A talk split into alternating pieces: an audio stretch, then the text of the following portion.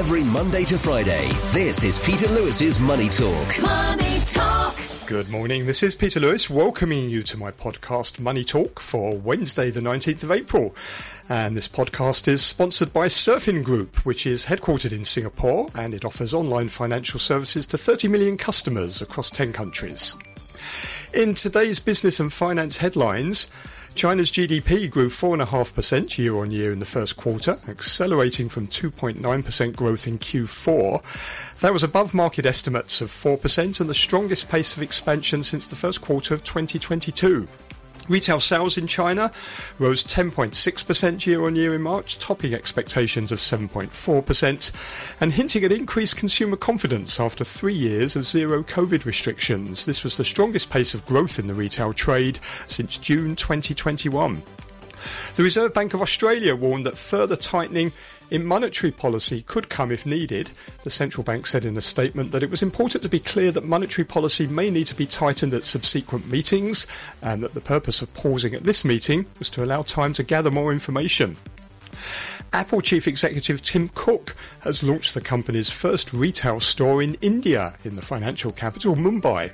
Reports say that people from across India came to Mumbai to participate in the opening event. Apple will open its second outlet in the country in Delhi on Thursday. And the stores will bring Apple closer to a market with one of the youngest populations in the world and a fast-growing economy where there's increasing appetites for high-end smartphones. On today's programme, I'm joined by personal wealth advisor Enzio von Pfeil and Hong Kong-based macro strategist Patrick Bennett. With a view from Japan is Nick Smith, Japan strategist at CLSA. And if you want to get in touch, please do go and visit my website, peterlewismoneytalk.substack.com.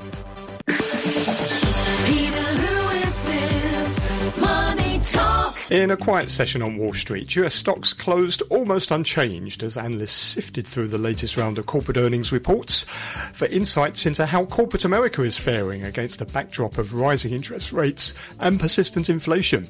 Johnson & Johnson and Bank of America produced better than expected earnings on Tuesday, while Goldman Sachs fell short on revenue estimates. The S&P 500 rose just 0.1% to 4,155. The Dow slipped 11 points, that's under 0.1% to 33,977. The Nasdaq was also flat at 12,153. After the closing bell, streaming giant Netflix posted mixed results. Earnings topped Wall Street's estimates, while revenue came in slightly below them, and the streaming service added only 1.75 million customers in the first quarter. Investors were expecting about 2.4 million new customers. In after-hours trading, shares of Netflix initially fell more than 10%, but later recovered to the flat line. Over in the mainland, the Shanghai Composite was up 0.2% at 3,393, while in Shenzhen, the tech-heavy ChiNext fell 0.1%. About 40 companies listed on the mainland announced that shareholders or senior management plan to offload their stakes. In Hong Kong, the Hang Seng Index was 132 points or 0.6% lower at 20,651. The tech index slumped 1.2%. AI firm SenseTime fell 1.4% in Hong Kong after an exchange filing showed Alibaba recently sold 40 million shares. And Chinese sportswear giant Anta Sports raised about $1.5 billion through a top-up placement in Hong Kong on Tuesday. It's Hong Kong's largest follow-on share sale since 2021. The firm priced the shares at a discount of 8.8% to Monday's close, and shares of Anta Sports slumped over 7% in Hong Kong. Elsewhere in the markets, the US dollar sold off on Tuesday with the dollar index down about 0.33%, pairing some of Monday's gains. And you can get more details on the latest market movements on my daily blog, which is once again peterlewismoneytalk.substack.com. Every Monday to Friday, this is Peter Lewis's Money Talk. Peter Lewis's Money Talk. Let's go and welcome our guests. We have on this Wednesday morning and every Wednesday morning, wealth investment strategist Enzio von Pfeil. Morning to you, Enzio. Good morning, Peter. And also joining us, Patrick Bennett, who is a Hong Kong-based macro strategist. Morning to you, Patrick. Yes, good morning, Peter. So let's start with that wealth of data. It was a big data dump out of the mainland yesterday. Let's start with the GDP data. Grew 4.5% year on year in the first quarter, that accelerating from 2.9% in the fourth quarter of last year. It was boosted by strong growth in exports and infrastructure investments and a rebound in property prices. This was above market estimates of 4%. And the strongest pace of expansion in about a year. Tertiary industry, which includes the services sector, that grew 5.4% from a year earlier, which is the fastest pace in 18 months. And this was the third straight quarterly expansion as well. On a quarterly basis, the economy grew 0.6% in the fourth quarter. That matched market forecasts. Enzio, do you want to give us a sort of an overview, first of all, of the GDP data itself? What are your thoughts? Obviously, beating expectations, but is it as strong as it looks? No, I think that China is risking becoming a mini Japan for two reasons. First of all, there's been a contradiction, which is weak consumer spending overall, really for the past couple of years, but the consumer price index is still, very low, inching along at 0.7%. So there's a risk of deflation coming into China. Mm-hmm. And secondly, we've got strong headwinds because of the demographic challenges in China, efforts to develop the digital economy, and homegrown innovation being impinged upon by the US-China relationships. Those are headwinds that will impede growth going forward. So even if these numbers look a bit like more like a rebound to me than an actual structural shift upwards in the growth trajectory. You say it risks becoming like Japan. What has it got to do to avoid that decade of lost growth that Japan had? Less job insecurity and demographics. Demographics we all know about, but it's the job insecurity through the friendshoring. In other words, multinationals going offshore, the kind of the negative utility effects of increased fiscal spending, increased monetary expansion, which is what we've seen so much in Japan, yet very little growth coming through because people are nervous about their income, so they're preferring to save also for their pensions as opposed to spending. Patrick, what do you think? It's obviously a stronger number than most people anticipated, but is it as good as it looks? No, look, absolutely the number beat expectations, but I think all the numbers we've seen out of China in the last 2 or 3 months are really somewhat flattered to deceive. I agree with Enzio's analysis there. I think China faces incredible headwinds this year and forward from that. Certainly we were expecting to see some rebound from what has been 3 years of COVID-influenced activity. But the number then doesn't really stack up that well. I think there are a number of challenges or headwinds. Again, as Enzio mentioned there, I think, yes, the US-China tensions, I think, are one which will continue to play and are continuing to play very strongly. Exports, yes, they were stronger in Q1, but will certainly be challenged under the influence of tighter global monetary policy. So we're yet to see the impact of that.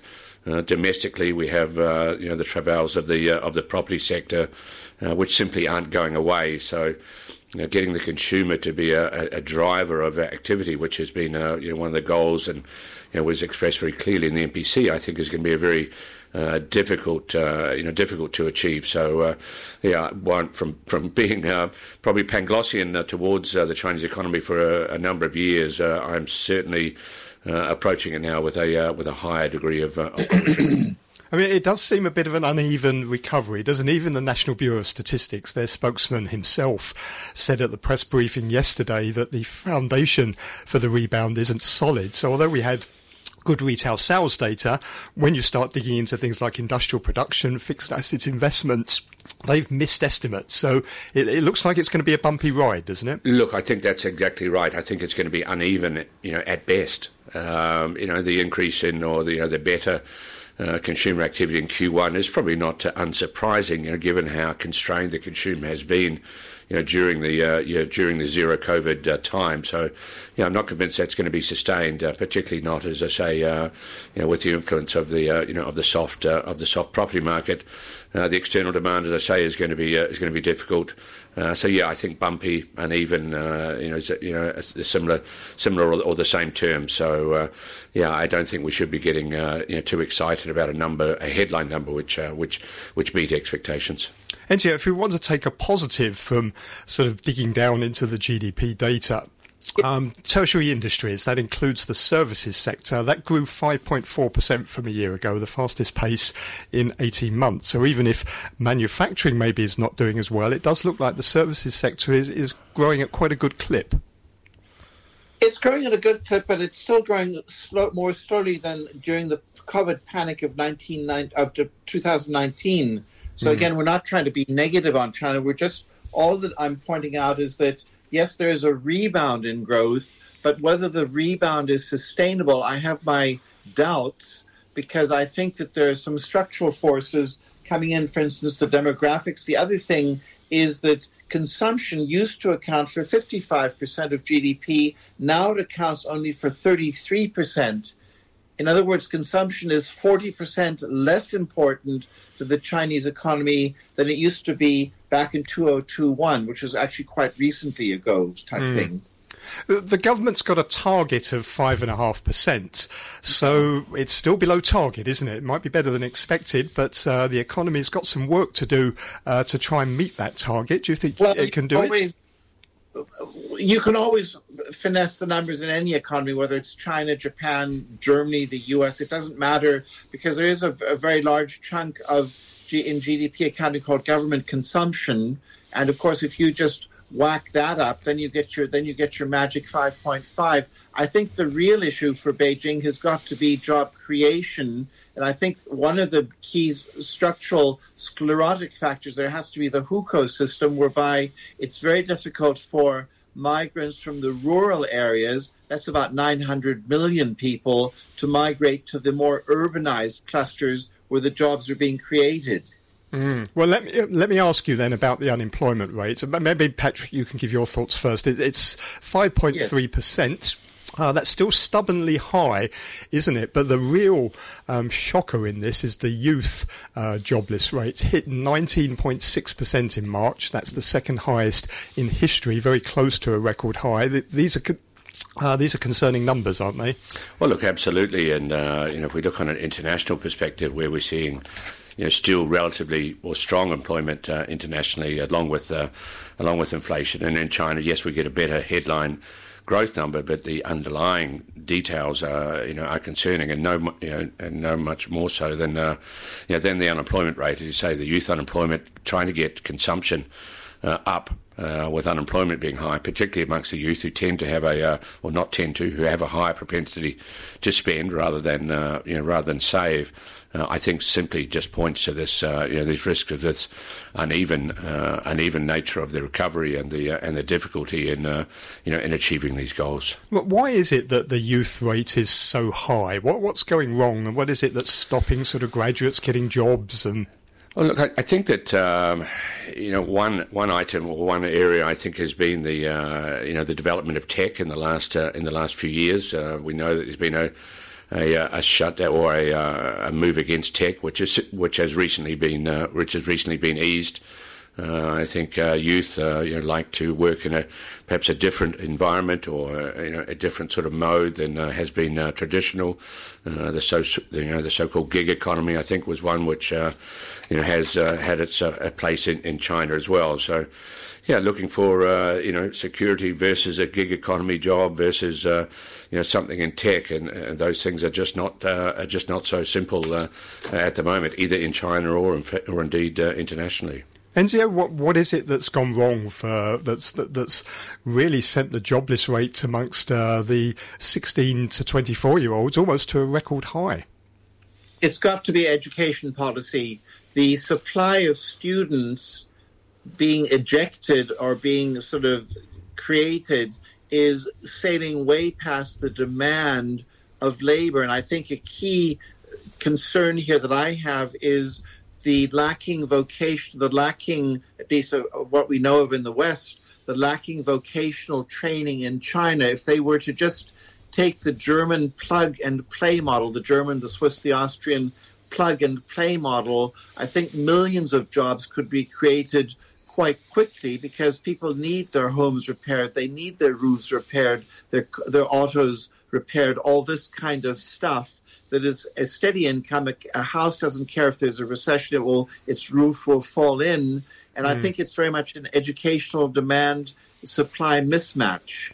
Also, I suppose if you look at the sectors that Beijing cracked down on in its regulatory crackdown that went on for about 2 years, it was the education sector and e-commerce and tech, and those two sectors traditionally, they're very big job generators, aren't they, for graduates and for the young people.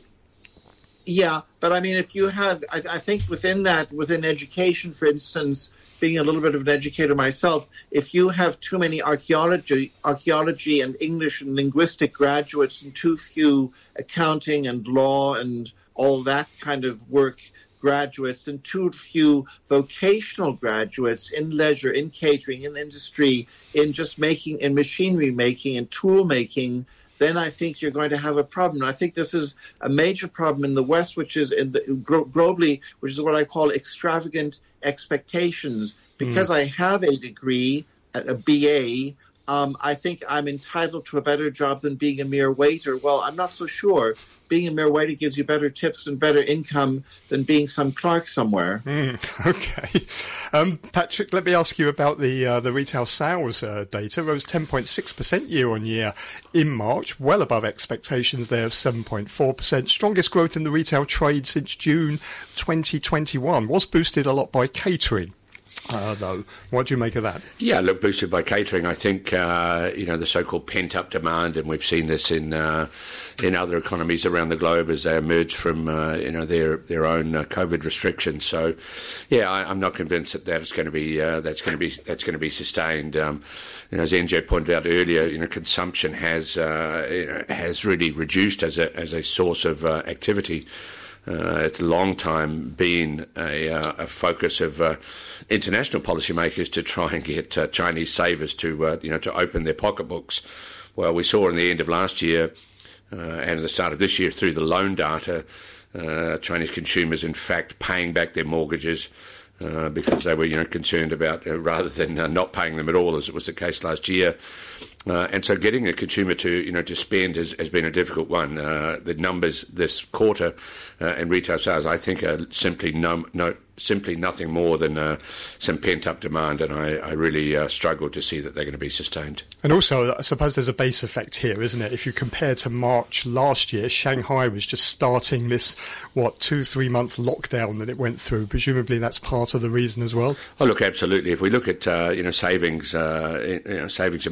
savings, the balance of savings accounts, they've simply gone up and up and up over the last few years, as they have in other economies as well. So to see some release of that in the early stages is not surprising, but to see that continue, I think would be we do not expect to see that. Enzio, are households on the mainland still under pressure? Because if you look at urban household income, it increased by only 2.7% year on year in real terms. It tends to suggest that they are under some strain, doesn't it? Well, and this is exactly why the deposits are rising so strongly in China. The household deposits rose by 17.8 trillion won last year, and that's a big number. But this year they've already risen, if you annualize it, by double that. So I think that it's a lot of job insecurity, and I think, again, because of the mismatch in education, because of the demographics, especially it's the women who drive the finances in China. We all know that, and thank God they do. And I think that that's where the feminine caution comes in to just going and blowing it all on spending for that big shiny car. So they are under pressure, and that savings. Demand for savings will only increase because the global economy isn't about to take off and go through the roof either. So it's not just China, it's the global structural slowdown. So you're blaming the housewives for not spending enough, Enzio. Well, I'm supporting them for not.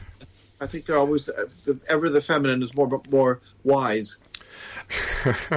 Patrick, let me ask you about industrial production. Rose 3.9% in March. That is an acceleration from the 2.4% we saw in the first 2 months of the year, but it was below expectations. What I'm slightly bemused about here is that we hear about all this stimulus.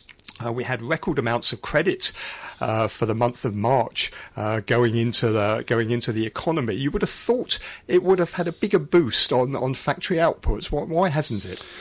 Yeah, look, I think simply that external demand is soft, notwithstanding the export numbers were somewhat better than expected. But the outlook for external demand remains soft. The outlook for capital goods purchases, which are domestic, which are purchased in China, remains soft. The outlook for property, also soft. So all the tooling and all the goods in those sectors, in the capital goods sectors, is under pressure. Yeah, look, a good point about the loan data. And the data that we have seen year to date, yes, we've seen some very high headline numbers, but the makeup of that has been very, very soft. We've seen some refinancing data in that consumer lending.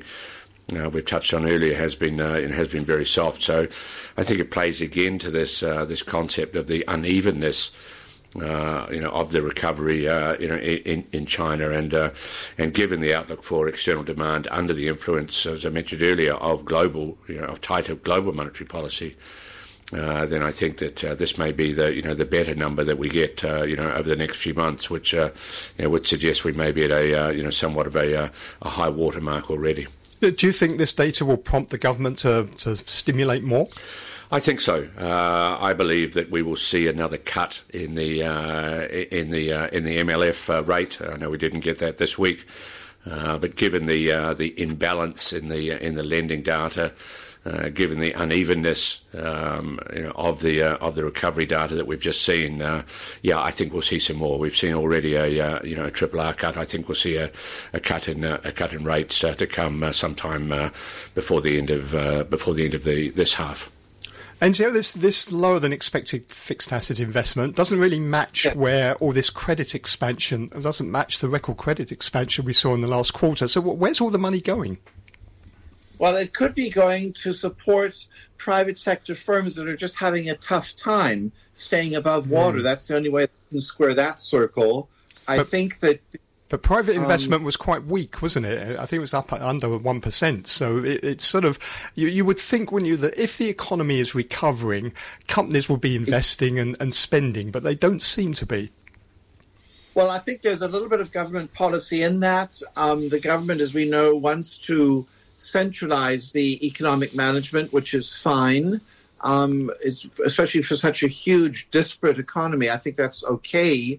But the problem is that at a local and a county level, the implementation of central government directives becomes a very opaque, murky area. And I've read a few press reports that suggest that it's this implementation at the local level. I think that's problem number one. Problem number two is, of course, just that exports aren't going to be the big booster that they have been, because guess what? Thanks to our American friends, the U.S.-China trade tensions, and to the Chinese, the U.S.-China trade tensions have grown so stark that there's a lot of disincentive to invest in China. You don't know what these politicians in Capitol Hill and Beijing are actually going to, what are they up to? So I think it's a mixture of corporate insolvency and also just export sort of gloom that are driving this sort of overcapacity, underinvestment and underproduction. Patrick, we did see a big drop in industrial profits, didn't we? It was about 23%. It really seems that the businesses are reluctant to spend, reluctant to invest. What do you think is holding them back? Yeah, look, I think a lack of forecast strong demand, I think, is holding back. Pricing power is still there to some degree, although, as Enzio mentioned at the beginning of the program, that CPI is still low. So I think there's a real sense of caution amongst not just consumers, even though they may have spent some of this, this saved money, but a sense of caution amongst businesses as well. So again, the prospects look to be very challenging. Angelo, what about the property side? Any signs of property investment recovering? Not from my reading of the press. It just again seems as if everything, to put it simply, it's on hold. They and if it's anybody who is doing the investing, it's actually the SOE, the state-owned property developers, not the private, because of, guess what, so many of them are bankrupt. So they're not, and that's again where a lot of this credit growth probably has been going, into this abyss of defunct property companies. And so, again, I think that, this is a structural thing that you can't just solve with cyclical magical wands like monetary and fiscal policy. It doesn't work that easily. Mm. Patrick, final word to you. Thoughts on what this means for the markets then, particularly Chinese equities and also the Chinese yuan? Yeah, look, I think first on the currency, I think we look at the currency as underperforming over the next 3 to 6 months. External demand to be weak, the recovery to be uneven. So I'd be a seller of the yuan against more stable currencies in the region, the Singapore dollar or the Japanese yen. I think the yuan can depreciate against both.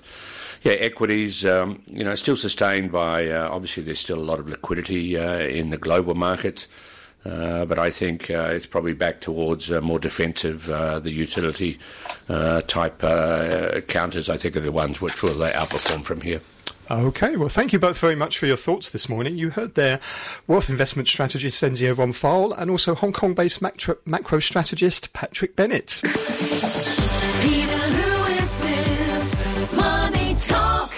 I'm joined now by Nick Smith, who is Japan strategist at CLSA in Tokyo. Very good morning, Nick. Good morning, Jay. Let me ask you about Warren Buffett. We've seen quite a lot of his investment strategy in the last couple of weeks or so. He seems to be selling his stakes in some major Chinese and Taiwanese companies, in particular automaker BYD. He's been reducing his stake in that. He's also been reducing his stake in Taiwan Semiconductor Manufacturing, mainly because of China-US tensions, he says. But he does seem to like Japan, doesn't he? What does he see in Japan? Well, I think most people agree that Japan's absolutely dirt cheap. I think one way of looking at it is the cyclically adjusted price earnings, which is basically the Buffett is a disciple of Graham and Dodd, and it's basically a Graham Dodd way of looking at the price compared to 10-year average earnings.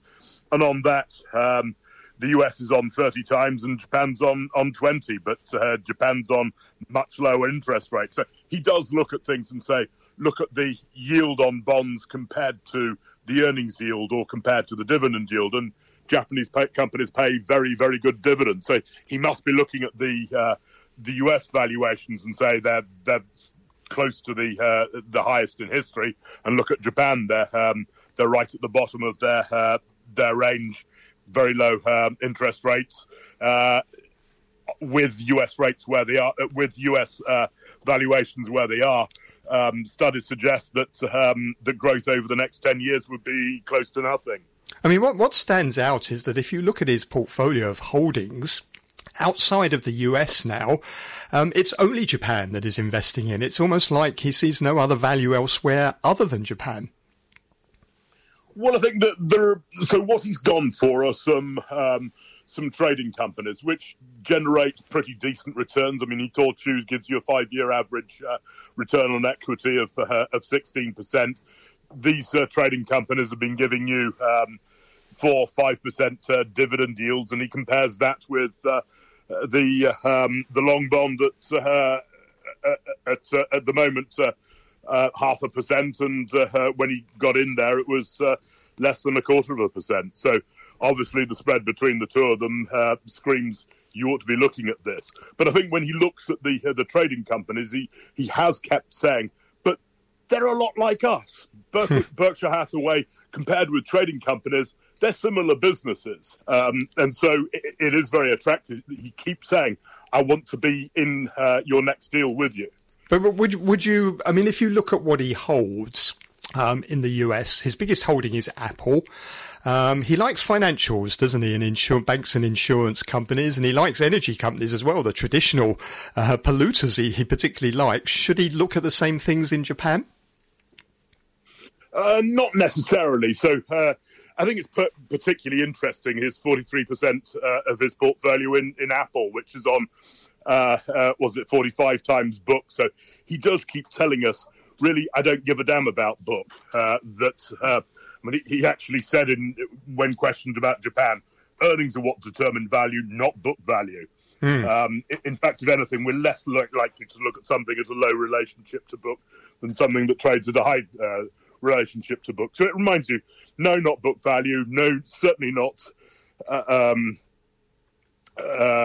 tangible book value. But he's looking for... So if you looked at businesses, of course, he likes a well-run business. He likes something with relatively low volatility. And of the trading companies, that's clearly Itochu. For banks, well, banks are the cheapest sector in Japan on cyclically adjusted price earnings. So you could argue, well, no one's going to say that they're particularly well-run, attractive businesses, but on the other side, he does buy banks when they're on their flat on their backs, and of course, the Japanese banks have been suffering financial repression for a decade, and it looks as if the Bank of Japan's about to come out of that. So it's worth sniffing around them, and then people forget that. Another extremely cheap sector in Japan is autos, and you may not like autos, but note that he does own GM, so he might look at Japanese autos and say, well, actually, they've been oversold. They are well-run businesses. How is their business doing in China? Because we're hearing that the Japanese automakers on the mainland are falling behind a bit in things like electric vehicles, where the domestic manufacturers and some of the Europeans are really sort of stealing a march. Is that a problem for them? Well, obviously, people. BYD made money in electric vehicles, and Tesla makes money in electric vehicles, and the rest of them are struggling with it. So you've got to remember that the reason that Dyson didn't go into electric vehicles is because you need to make money out of other vehicles to be able to subsidize the electric vehicle business. So the Japanese are looking at their hybrids, for example, and saying, we make money elsewhere.